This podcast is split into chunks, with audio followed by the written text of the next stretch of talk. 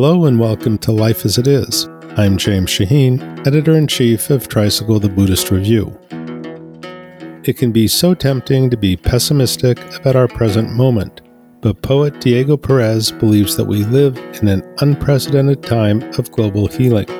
Perez publishes his poems using the pen name Young Pueblo, or Young People, because he believes that humanity as a whole is still young and has a lot of maturing to do.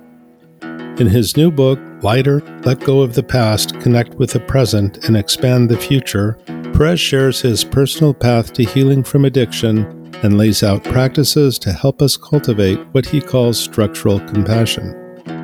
In today's episode of Life as It Is, my co host Sharon Salzberg and I sit down with Diego to talk about the connection between personal and global transformation, the difference between self love and narcissism, and what gives him hope about our present moment.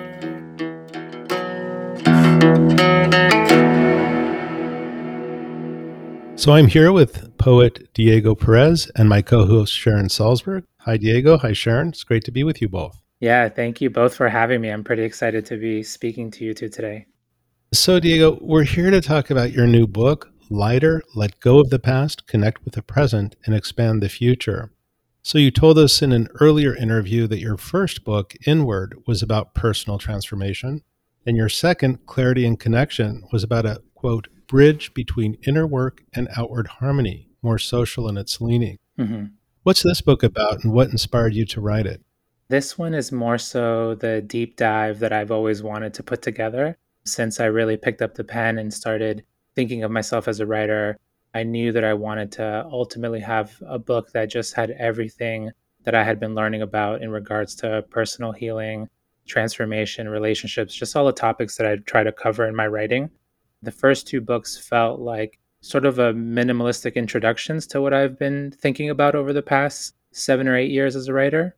And Lighter not only has my sort of common topics that I really go deep into, but my story is weaved around in it as well. So the book does contain a lot of my personal story, stories about how my wife and I got together, and stories about me and dear friends, so it really shows a part of me that often remains in the shadows because I tend to just quietly sit behind the name Young Pueblo.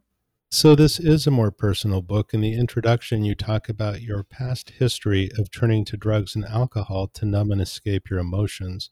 Can you say more about your realization that something needed to change? How did you begin your journey toward healing? It was really in that moment of rock bottom when I was on the floor, I was crying, I felt like my heart was going to explode. And something clicked in that moment that what had gotten me to that place was that I had been lying to myself. And I realized that if I wanted to really pull myself out of it and just build a whole new life, I needed to start telling myself the truth. So it all really started with, I guess, my personal version of radical honesty, I just totally put my foot down and said no to any more hard drugs. But I knew that alongside that, I needed to really be truly honest with myself. And that's what got me started, really just on this journey of getting to know myself, of just sitting with difficult emotions and opening a new doorway to loving myself properly. Diego, when you describe your early experiences of meditation, you write, there was nothing perfect about this period, no great attainment, no sense of being fully healed or fully wise. I was not enlightened at all, but I did feel lighter. Can you share more about what it meant to feel lighter? So, that moment of rock bottom, it happened almost exactly about a year before I did my first silent 10 day meditation course. I knew nothing about meditation. I didn't know anything about the Buddhist teaching. I had never really read a book about the Buddha or uh, just anything. So, I went into it totally fresh that first 10 day course was so difficult. It was so hard for me to sit with myself. I remember barely being able to stay in the meditation hall. But even though I struggled so much in that first 10 day course, when it was over, I knew that something had really shifted. My mind literally felt lighter in a way where it just felt easier to be with myself. And I knew that I barely understood the technique. I knew that I had gotten something really good from it, so what I ended up doing was I signed up to do another silent 10 day course two months later. So I did one in July of 2012 and then one in September of 2012. I was like, okay, I'm going to put myself through this process again, even though it's incredibly difficult.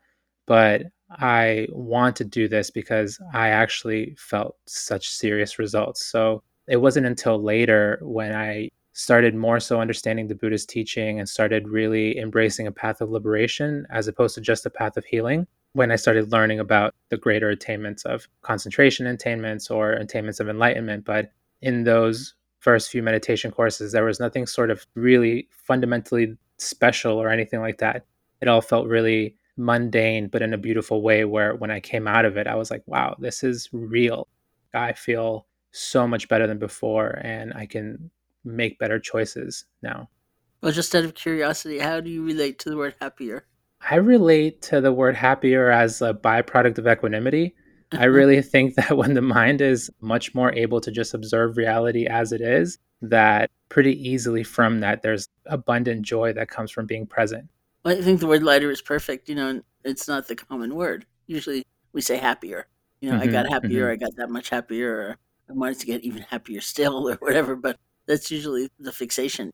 But I think lighter is such an interesting term. Yeah, and I think about it in regards to the conditioning in the mind, right? It felt heavy and it felt thick. I remember sitting in courses and just feeling how that pattern of anxiety or the pattern of fear or the pattern of craving and aversion, they would keep consistently roaring back up to the surface of the mind, trying to destabilize any sort of continuity of the practice. And over time, outside of courses as well, I knew that the amount of sadness, the amount of anxiety was decreasing. But when I would actually sit and meditate, I could feel the thickness of those patterns. And that's why I use that term mental heaviness or mental lightness, because it does feel like that. When I look back on my own personal emotional history, it doesn't feel as traumatic. It just feels more so like a series of lessons as opposed to a series of points of hurt. Diego, you say that when you started meditating, two things became clear to you that deep healing is possible and that humanity as a whole is young. Can you share more about these realizations? In particular, what does it mean for humanity to be young? As a whole, humanity feels like we're in a younger than teenage stage. When I look back to what I was learning in kindergarten, we were taught pretty simple things how to clean up after ourselves, how to not hit each other, how to tell the truth, how to share, how to be generally kind to one another. And those are things that we know how to do as individuals to some degree. But when we move up to the macro scale, to the scale of groups or nations, we don't know how to do these things at all. So to me, it seems that humanity has a lot of maturing to do. And when I realized that through meditating, the name Young Pueblo kind of really gained footing in my mind that I was growing up and it felt like the whole world was also growing up because while I was going through my own healing, that was the same time where wellness kind of blew up across social media and became really popular and has become this massive field. And it feels like now more than other times in human history, there are just millions and millions of people who are actively healing themselves through some modality or another, whether it's meditation or some form of therapy. So, how do you see the relationship between personal transformation and global transformation? How can the two mutually reinforce each other? I think the two are bound together. I think they have to move together. You know, I like to study history a lot, and I've just been reading a lot about the French Revolution. And there were so many people who had these beautiful ideals of liberty, of equality, of freedom of speech. And then once they got power, this like reign of terror occurred where there was just massacres of tens of thousands of people. And to me, this is something that happens repeatedly throughout history where there's a group of people that has good ideals, but then once they get power, power itself functions like a magnet on the ego, pulling out the roughest parts of it. And it will just show you the roughness of what's inside of your mind. And if you don't do that inner work to help heal and alleviate that density that's sitting quietly inside the depth of your mind, then you're actually going to fall into a situation where you're recreating the things that you were once fighting against. And now I feel like throughout history, there really hasn't been a moment, especially in modern history, where so many healing modalities have become more accessible than ever before. So I'm quite excited about this time. I know it's it's a challenging time because we see more clearly than ever before how many problems are out there, but at the same time, we have these tools that can help us deal with our inner trauma, deal with the mechanisms that make us want to hurt another person so that as we transform the world, we'll more so be able to do that peacefully and creatively as opposed to just taking power and then trying to put forward some form of justice that's really just punishment. Yeah, it's interesting you mentioned the French Revolution. I mean, it's a question as to how one attains power. So if it's through violence, why would that violence stop once the goal is achieved? It's unleashed in a way that we saw in the French Revolution, but in many violent revolutions. So that's an interesting point. I also wanted to ask about the work you did as a teenager. You were leader of the Boston Youth Organizing Project. How has your work in community organizing informed your understanding of collective liberation through healing? I feel really fortunate that I was able to start reclaiming my power at a very young age. So, from 15 to 18, I was part of this group called the Boston Youth Organizing Project.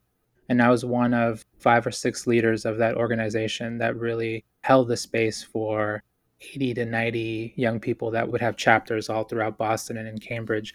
But that ability to be able to organize with other people and ask ourselves, what is it that we want to change about our city? Or what is it that we want to change about our schools? And literally then act together and create a campaign so that we can put pressure on our mayor or our city councilors to really give us the things that we're asking for and we would get results we would win often so it would show me the power of like a group coming together around a common cause. I also saw the limits where even though we would win often, I still felt this deep dissatisfaction and tumultuousness in my mind that all those victories couldn't really cure. So when I started meditating and I started listening to S.N. Goenka and hearing his discourses, when he would talk about liberation, it was sort of the internal dynamic of liberation. That really resonated with me because I felt like that was a piece that was missing. You know, if we were really going to be freer, happier, peaceful, if we were going to create a lasting peace, there needs to be some form of internal liberation to go alongside that. You also mentioned not being punitive. In other words, our action should not be taken with, say, revenge in mind. Often we don't acknowledge that that's a desire. Can you say something more about that? When we get hurt, we seek justice, but what we're actually looking for is revenge. And I think that just creates a situation where the web of humanity, we're constantly just passing along our hurt. So someone hurt me, I'll end up passing that hurt upon another person. And then so on, so on. People will just keep passing along their hurt. I think if we're really trying to build a better world and if we're really trying to live up to our ideals, then it is part of our responsibility to learn how to heal ourselves so that if someone ever tries to pass their pain on to us, we know how to heal it so that we don't spread it, so that we know how to properly process it, so that system, that cycle of hurt doesn't continue. I feel like that's more possible than before because people are picking up different tools. And that's something that's really beautiful too, is that, you know, what works for me, like the meditation that might work for me may not work for somebody else. You know, they may need some sort of other technique. Or someone may not be interested in meditation at all, but they would really benefit from working with a therapist or even a psychiatrist. It's a special time we live in that is really challenging, but there's a lot of hope. When you started meditating, you also began writing and sharing your poetry on Instagram under the name Young Pueblo. How did you make the decision to share your poetry in this way? What have you learned from how people have responded to it? I felt intuitively, like after I sat my third 10 day course, I remember the night before we were all to go home, I couldn't really sleep that night. And I felt something repeatedly inside of me just saying, you know, it's time to write just start writing. And I was excited about the idea that healing was even possible. No one ever told me healing was possible. That wasn't how we grew up. When I started seeing the results for myself, I knew I was like, oh, I should write about this. I'm not perfectly healed. I'm not perfectly wise. I'm not special in any way, but this is a topic that really interests me. So let me see if it connects with other people. I took a big risk to take writing seriously. At the time, I knew that everyone was spending a lot of time on Instagram. Instagram was immensely popular, especially like that whole 2014 to 2018 era. I saw other writers, you know, like R.M. Drake, Rupi Kaur, who were putting out fantastic work.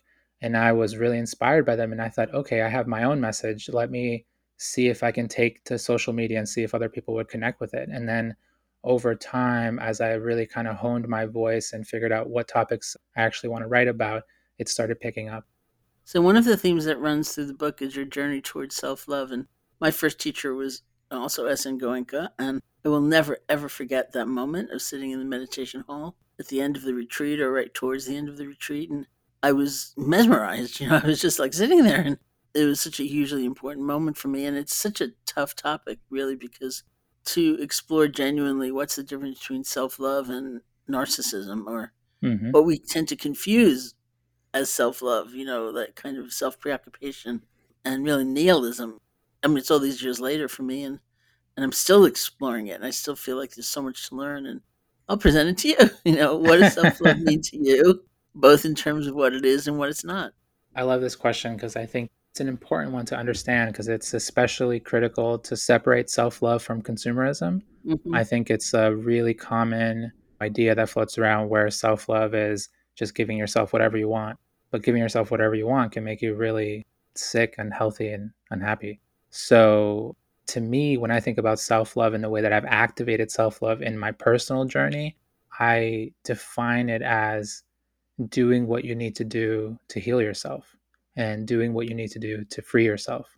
Because doing that sort of difficult inner work, I feel like those were the moments where I was really loving myself deeply. And I knew that the self love was real because it slowly started opening the door to unconditional love for all beings.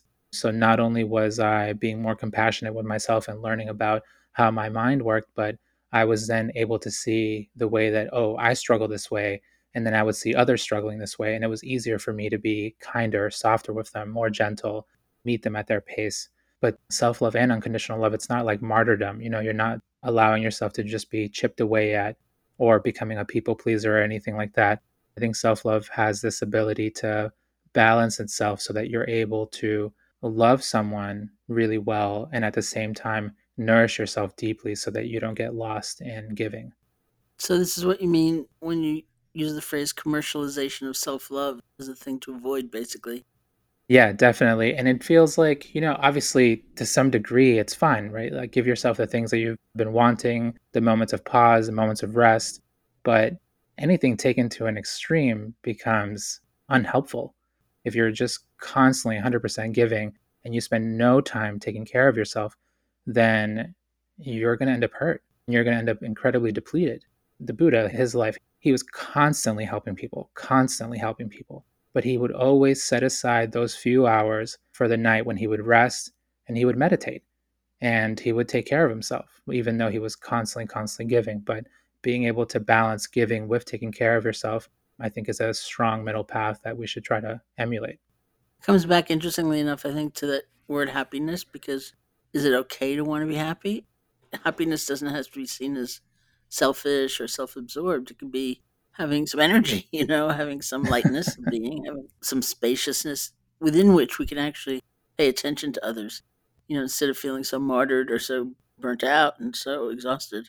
That doesn't ever seem like a bad thing. I agree with you. I, I like the expansiveness of the word happy too, because to me, when I think about happiness, I think about mental clarity, right? Or I think about seeing the world through a lens of love that ability to be compassionate because happiness it has this flexible idea to me in, in my personal view of it.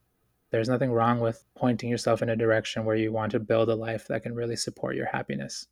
You know i want to stick with self-love for a moment. You identify three pillars of self-love radical honesty positive habit building and unconditional self-acceptance. Can you walk us through each of these and how they can open us to loving ourselves and those around us. You mentioned once you begin to experience real self love, you felt the same love for others. For starters, we can start from the end. Acceptance, it feels like a critical aspect of self love because when you start turning that lens inward and you start paying attention to the fluctuations of your emotions, you start seeing some pretty rough stuff. You start seeing your own history in there may even awaken like new memories that you've been running away from. But being able to engage with yourself through a medium of acceptance, it makes deeper healing possible. It just feels like a critical element of self love that without acceptance, you're just not going to be able to go very deep. And outside of that, it feels like self love is an active mode of existence, right? Where, like for me personally, I knew when I hit my rock bottom, I was incredibly unhealthy. I did not feel good. I was not taking care of myself. I would run away from myself by filling myself with anything that I found pleasurable. So that could have been smoking a lot of marijuana to the point where I was like totally numb, or eating a lot of food that just had no nourishment. So one of my modes of positive habit building was like, okay, let me feed myself things that actually make me feel physically good, that fit my body well. And it was difficult, took time to build that habit. And similar with going out for walks or even having that strength to start meditating two hours a day. Probably the key, most important skill or thing that I've done for myself was realizing that, oh, I need to bring meditation into my daily life and I need to make time so that I have these two pillars of my day where, you know, I meditate one hour in the morning, one hour in the evening. And now that I've been doing that since 2015, I've been looking back on it recently and realizing this has been a critical, critical part of my life that I think everything else is built around.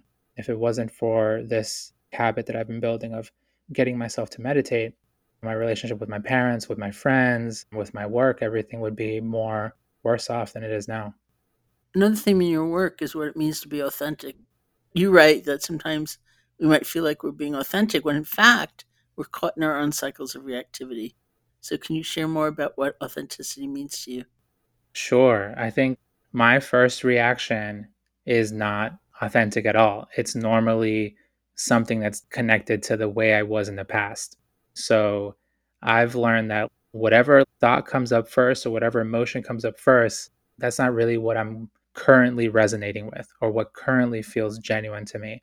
So oftentimes that's why that sort of pause and respond feels really critical because you will feel that immediate sort of reaction and that's just the past trying to pull you back in. But if you're just going to like allow that to be what you blurt out or the action that you make then you're not living authentically. You're just recreating your past over and over again. And it feels to me that when we're able to give ourselves a few seconds or a few minutes that we're able to look through our own mind and feel that spaciousness where we can see oh right that's how i used to deal with things but actually I know that that's not going to be helpful right now. And I know that if I were to actually say that, it could make the situation worse. So the way that I would rather show up as is something that's going to be much more skillful and much more compassionate or you know still honors my truth but at the same time is just more rooted in the person that I am becoming and the goals that I'm trying to adhere to. You know, some people say first thought, best thought what you said is a good antidote to that because I find that to be untrue. You also talk about our patterns and you say that they can obscure our ability to see ourselves and others clearly. And to quote you, most people walk the earth unaware that they are not seeing with their eyes. Instead, they are seeing with their emotions, and often these emotions are just the echoes of their past hurts. Could you say more about these cycles of projection and distortion how does our fixation on past hurts warp our view of the present moment? Yeah, that's a great question. And oftentimes it's not even a fixation, it's sort of like a passive conditioning that's added up so thickly that we kind of live on top of this concrete layer. Things that we've have felt before, sensations that we've reacted to. And what we don't realize, and that's something that I think is pretty important to add to like common knowledge, is that whenever you react, it gets accumulated in the mind. It's an imprint that makes itself a thicker pathway that when a similar situation appears, you may then just react in that manner again and again. But it feels like our conditioning just sits in front of our eyes. And we won't really see that until we turn our lens inward to notice the way that our past really affects our perception of anything. And it makes it quite difficult because oftentimes when we're interacting with people that are dear to us or when we're taking in news about the world, it's all being filtered through this lens of the past. And it can be like a pretty big hurdle to overcome so that you can genuinely just observe reality in an objective manner. This is why I really enjoy a lot of the writings of Jiddu Krishnamurti because he talks a lot about can you just see something? Can you see a thing without projecting onto it essentially? Can you just look at a flower without saying anything about it and just taking it in? I feel like in a similar manner, that's a quality that we need to develop in ourselves so that we can more selflessly listen to each other, more selflessly observe each other as opposed to just judging other people and really judging them according to what we have felt before. You know, a lot of what you're talking about is non reactivity, I would say, mm-hmm. simply seeing things. But so often we respond with fear and attachment, and you draw a relationship between the two. You describe fear as a craving for safety and attachment as an attempt at security. So, can you say more about the relationship between fear and attachment, and why can they be so seductive? And how can we find a truer sense of safety and security? Something that has become pretty clear lately when I've been observing myself and just what my fellow meditators have been coming across too is that it feels like at the very core of the mind there's survival. So it makes sense that we would rapidly try to create attachments. That if we find a situation that we like, we try to repeat that situation again and again. And if we're not able to mold reality in that way, then mentally we feel tension. Similarly, fear is an incredible motivator. And I think it's an incredible motivator to keep us alive. But that only works in a survival situation. And a lot of us these days, you know, are not in survival situations where we are living a modern life and we still have these tendencies and these patterns that try to have us control as much of reality as possible. But that only sets us up to struggle. So I find that we need to set ourselves apart from our survivalist tendencies and try to focus on genuinely asking ourselves, what is it that I need to thrive? And oftentimes, what you need to thrive is enhancing your ability to let go because you're not going to be able to control everything. It's just not going to be possible. And you're much better off learning how to accept the way reality currently is and understanding, okay, these are the actions that I can make. These actions are the things that I have control over.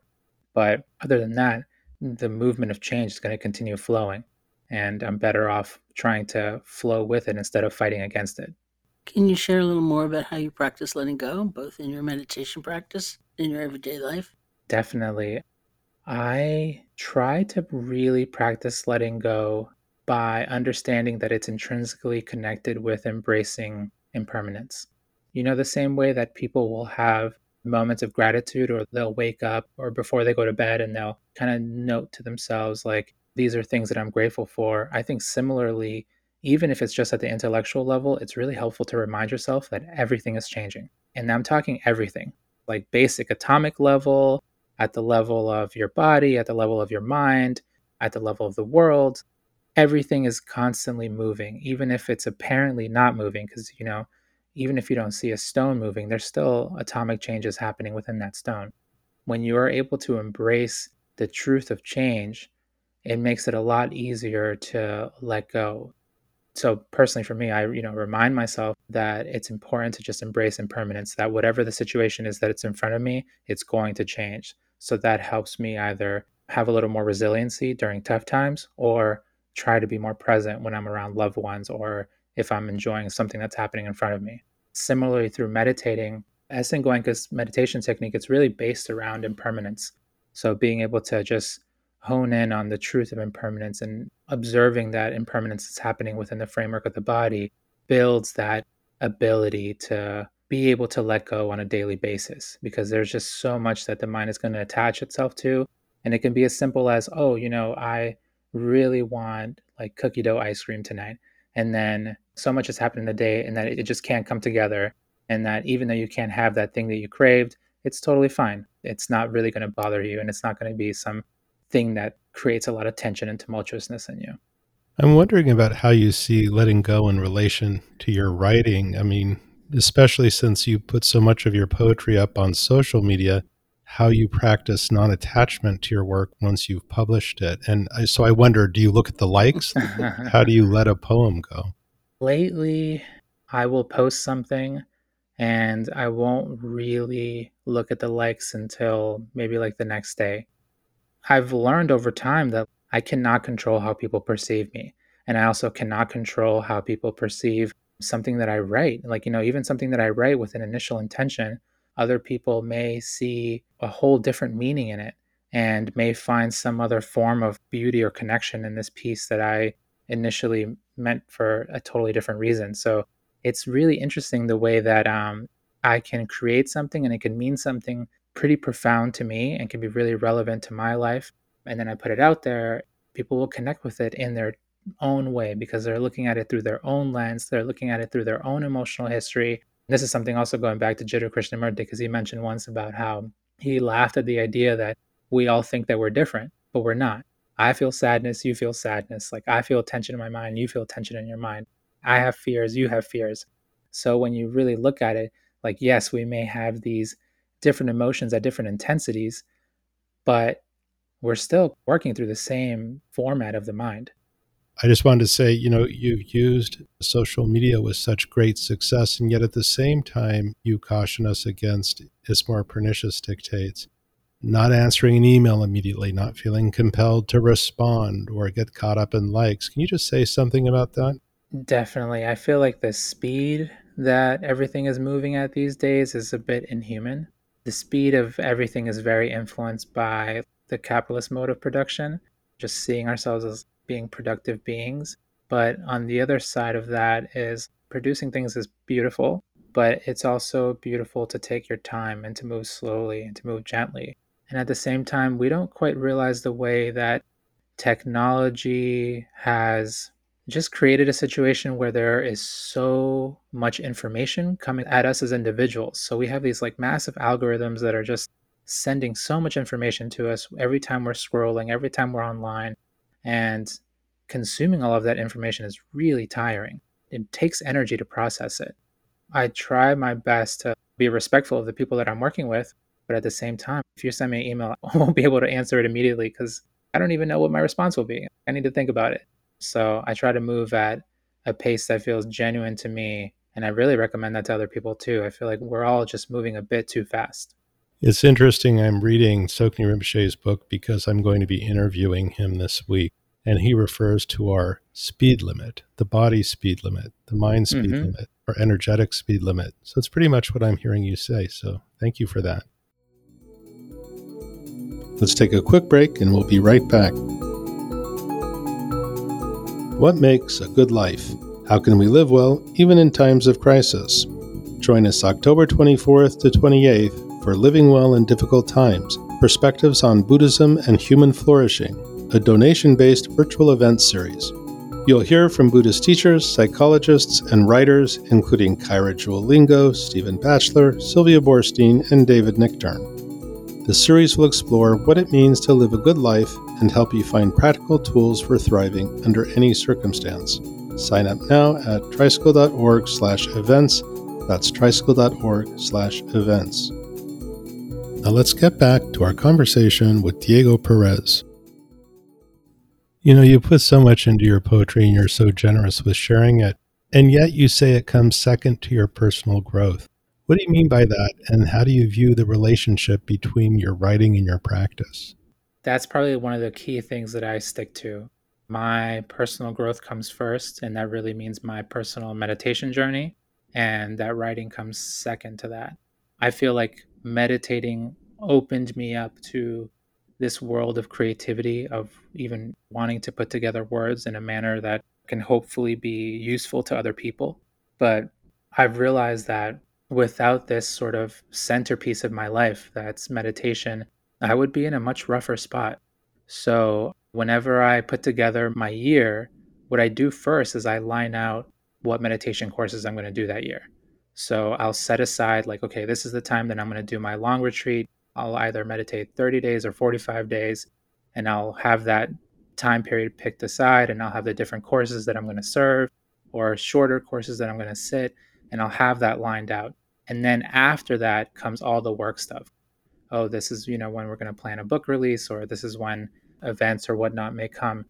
And so far, that's, you know, it's worked out great for me. The fact that I make that so predominant in my life has really made the other parts of my life a lot smoother. You know, Sharon and I, not too long ago, interviewed Ocean Vuong, to discuss his latest book. And he mentioned the tension he experiences between being a Buddhist and being a writer. And one of the interesting things he said is that when he writes something, he sort of puts it on a raft in the river and lets it go downriver. He's seen too many people hop on that raft and sink with it. So it was primary for him to remain grounded, especially with the popularity and fame. Do you see any tension between your Buddhist practice and I guess what could be seen by some as a challenge, all of the attention that you get as a writer? How do you balance that? I balance it by trying to be aware of it. There's definitely a tension there because the same way that and sorry, it's so funny that today like there's a lot of Jiddu Krishnamurti coming out, right? So mm-hmm. one more time. He writes that the inner creates the outer and the outer molds the inner. And lately, I've been thinking a lot about how the outer molds the inner. I think the past few years, I have experienced success. My books have gotten out there, and more people are finding use in the stuff that I've been writing. And I'm trying to be careful with that because it's very different. The world around me also affects my conditioning, who I'm around, the experiences that I'm having. I like being around people who think I'm not special my old set of friends mm-hmm. and my wife and my family, and they all treat me as regular as can be. They're happy for my success, but they don't think I'm like anything super special or wise.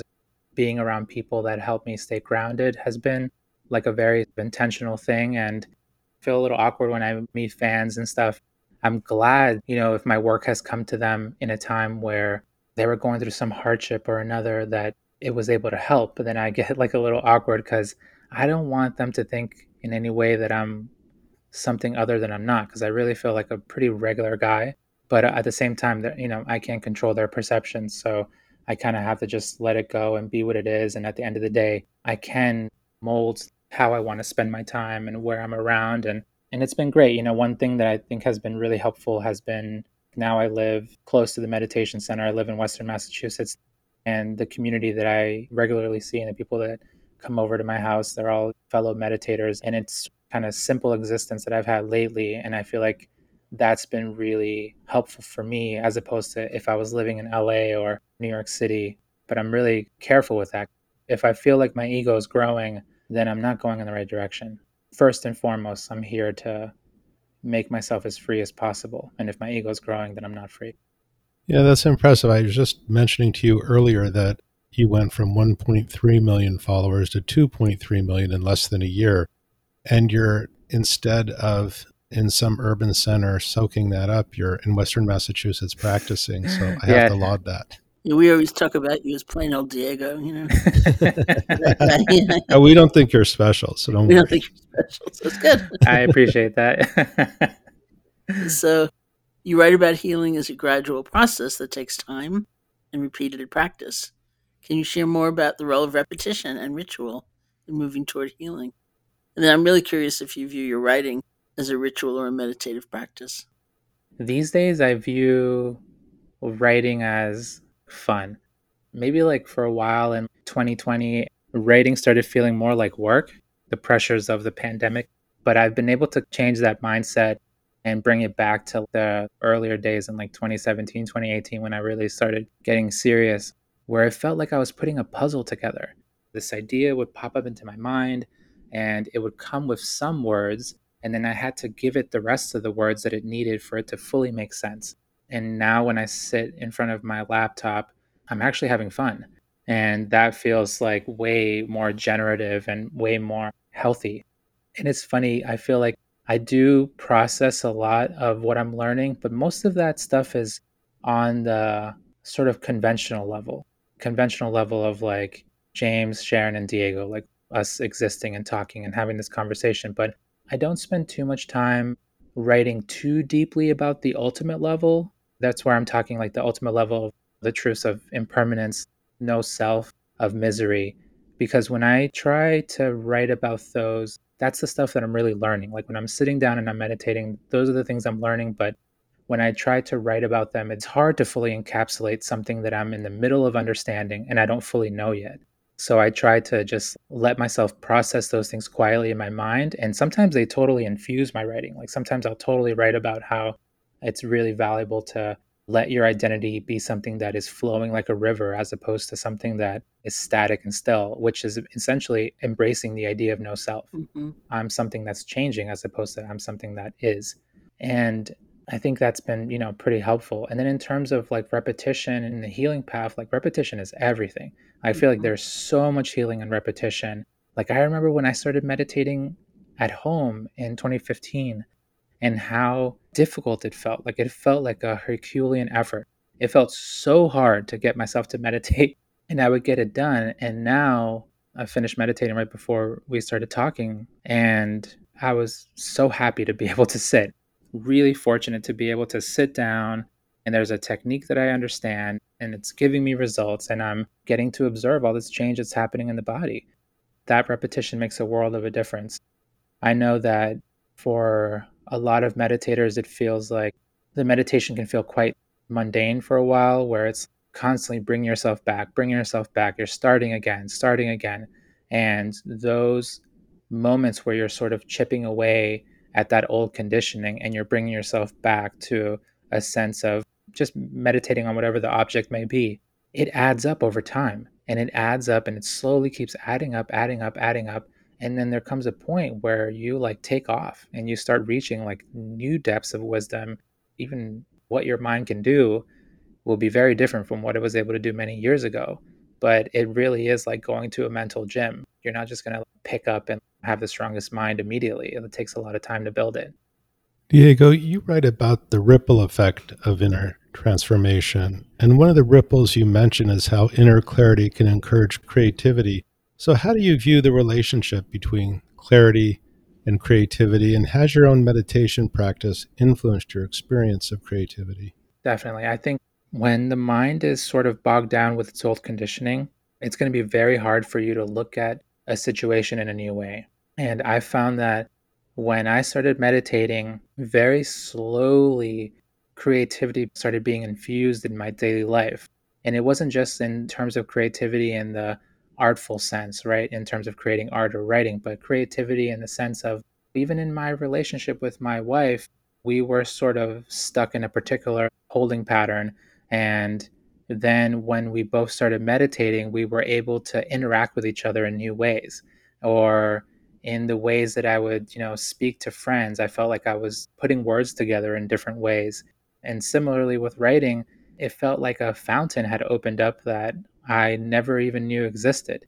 A lot of that I attribute to the fact that meditation itself didn't change what I had gone through. It didn't change the poverty that I experienced as a child. It didn't change my experience of immigration or moments of racism that I've gone through, but it helped take the energy away from them so that, yeah, they were still part of my story, but the story didn't feel heavy anymore. When that started happening, I was just able to connect with this bubbling creativity that I feel everyone has access to.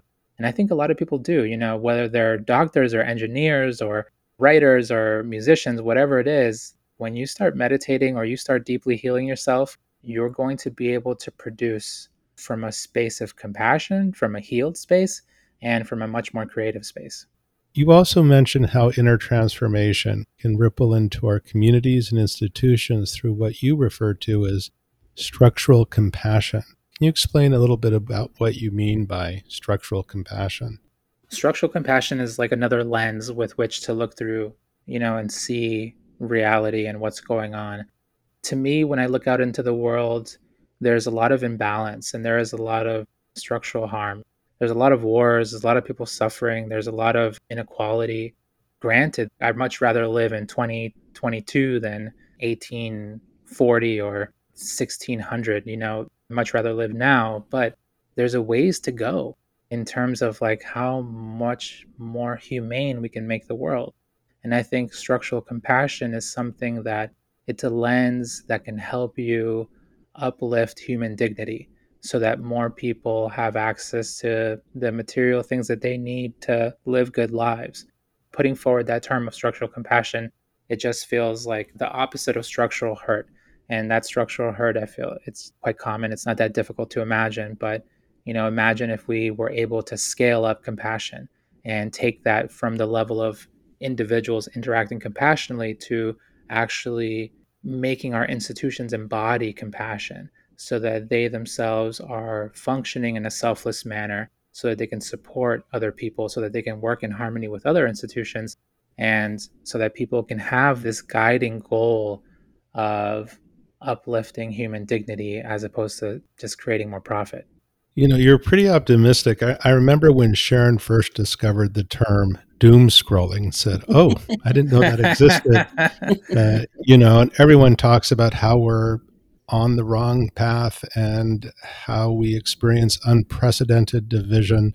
But you write that we live in an unprecedented moment of global healing. Mm-hmm. You even refer to your generation as the healing generation. Can you say something about what you're seeing right now and what gives you so much hope about the present moment? I think it's a quite historic thing.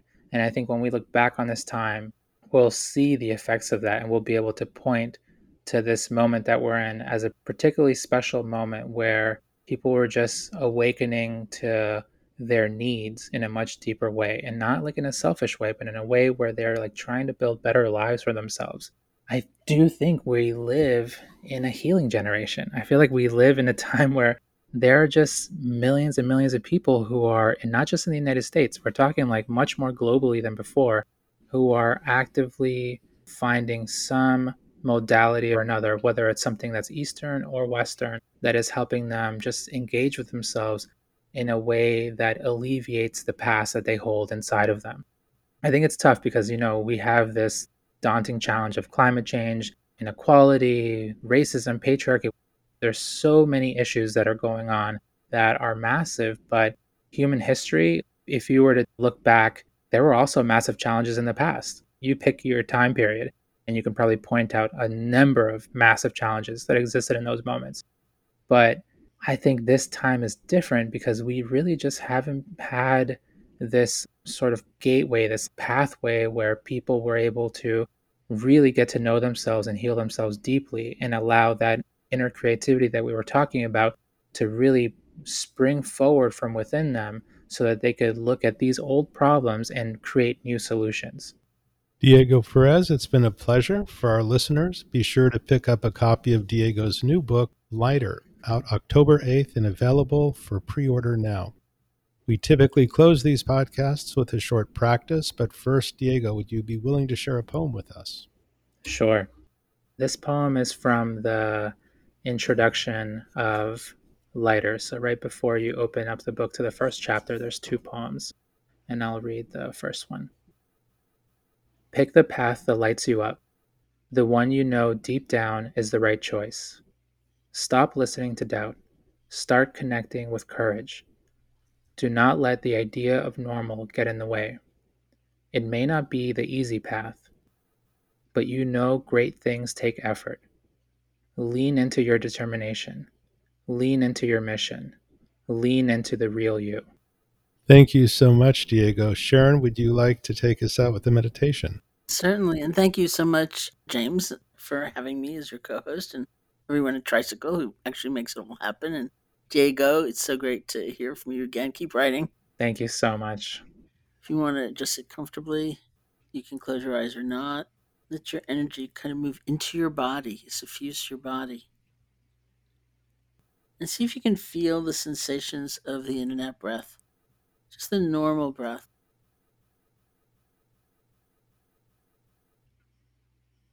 And as much as possible, we're going to be in receptive mode.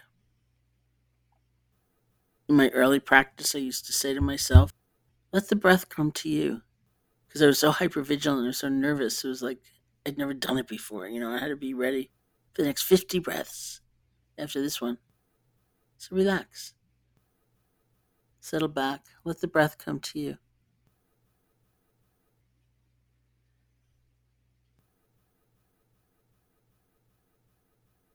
I also used to say to myself, You're breathing anyway. All you need to do is feel it. Because I had so much performance anxiety. It's like I'd never done it before. Just, you know how to do this. Just relax. Settle back. And feel the earth, if you can, supporting you.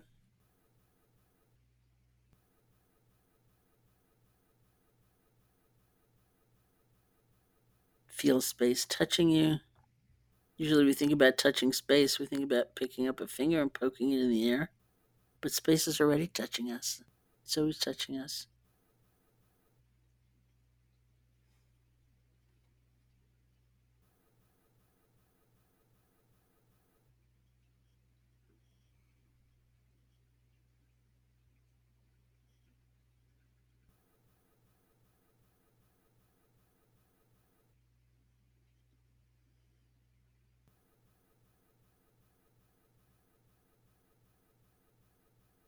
As you rest your attention on the feeling of the breath, thoughts may come and go, emotions may come and go, sensations, sounds, imagery, whatever it is, it's fine.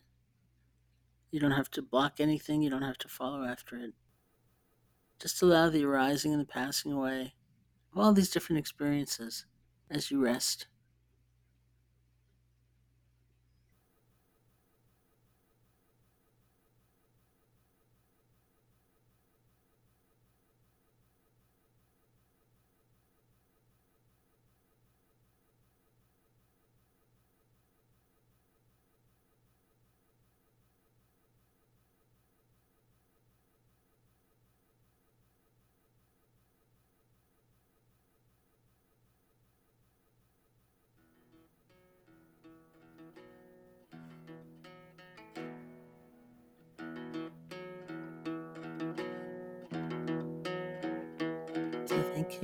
Thank you both. Thank you so much. You've been listening to Life as It Is with Diego Perez. We'd love to hear your thoughts about the podcast, so write us at feedback at tricycle.org to let us know what you think. Life as It Is and Tricycle Talks are produced by As It Should Be Productions and Sarah Fleming. I'm James Shaheen, editor in chief of Tricycle the Buddhist Review. Thanks for listening.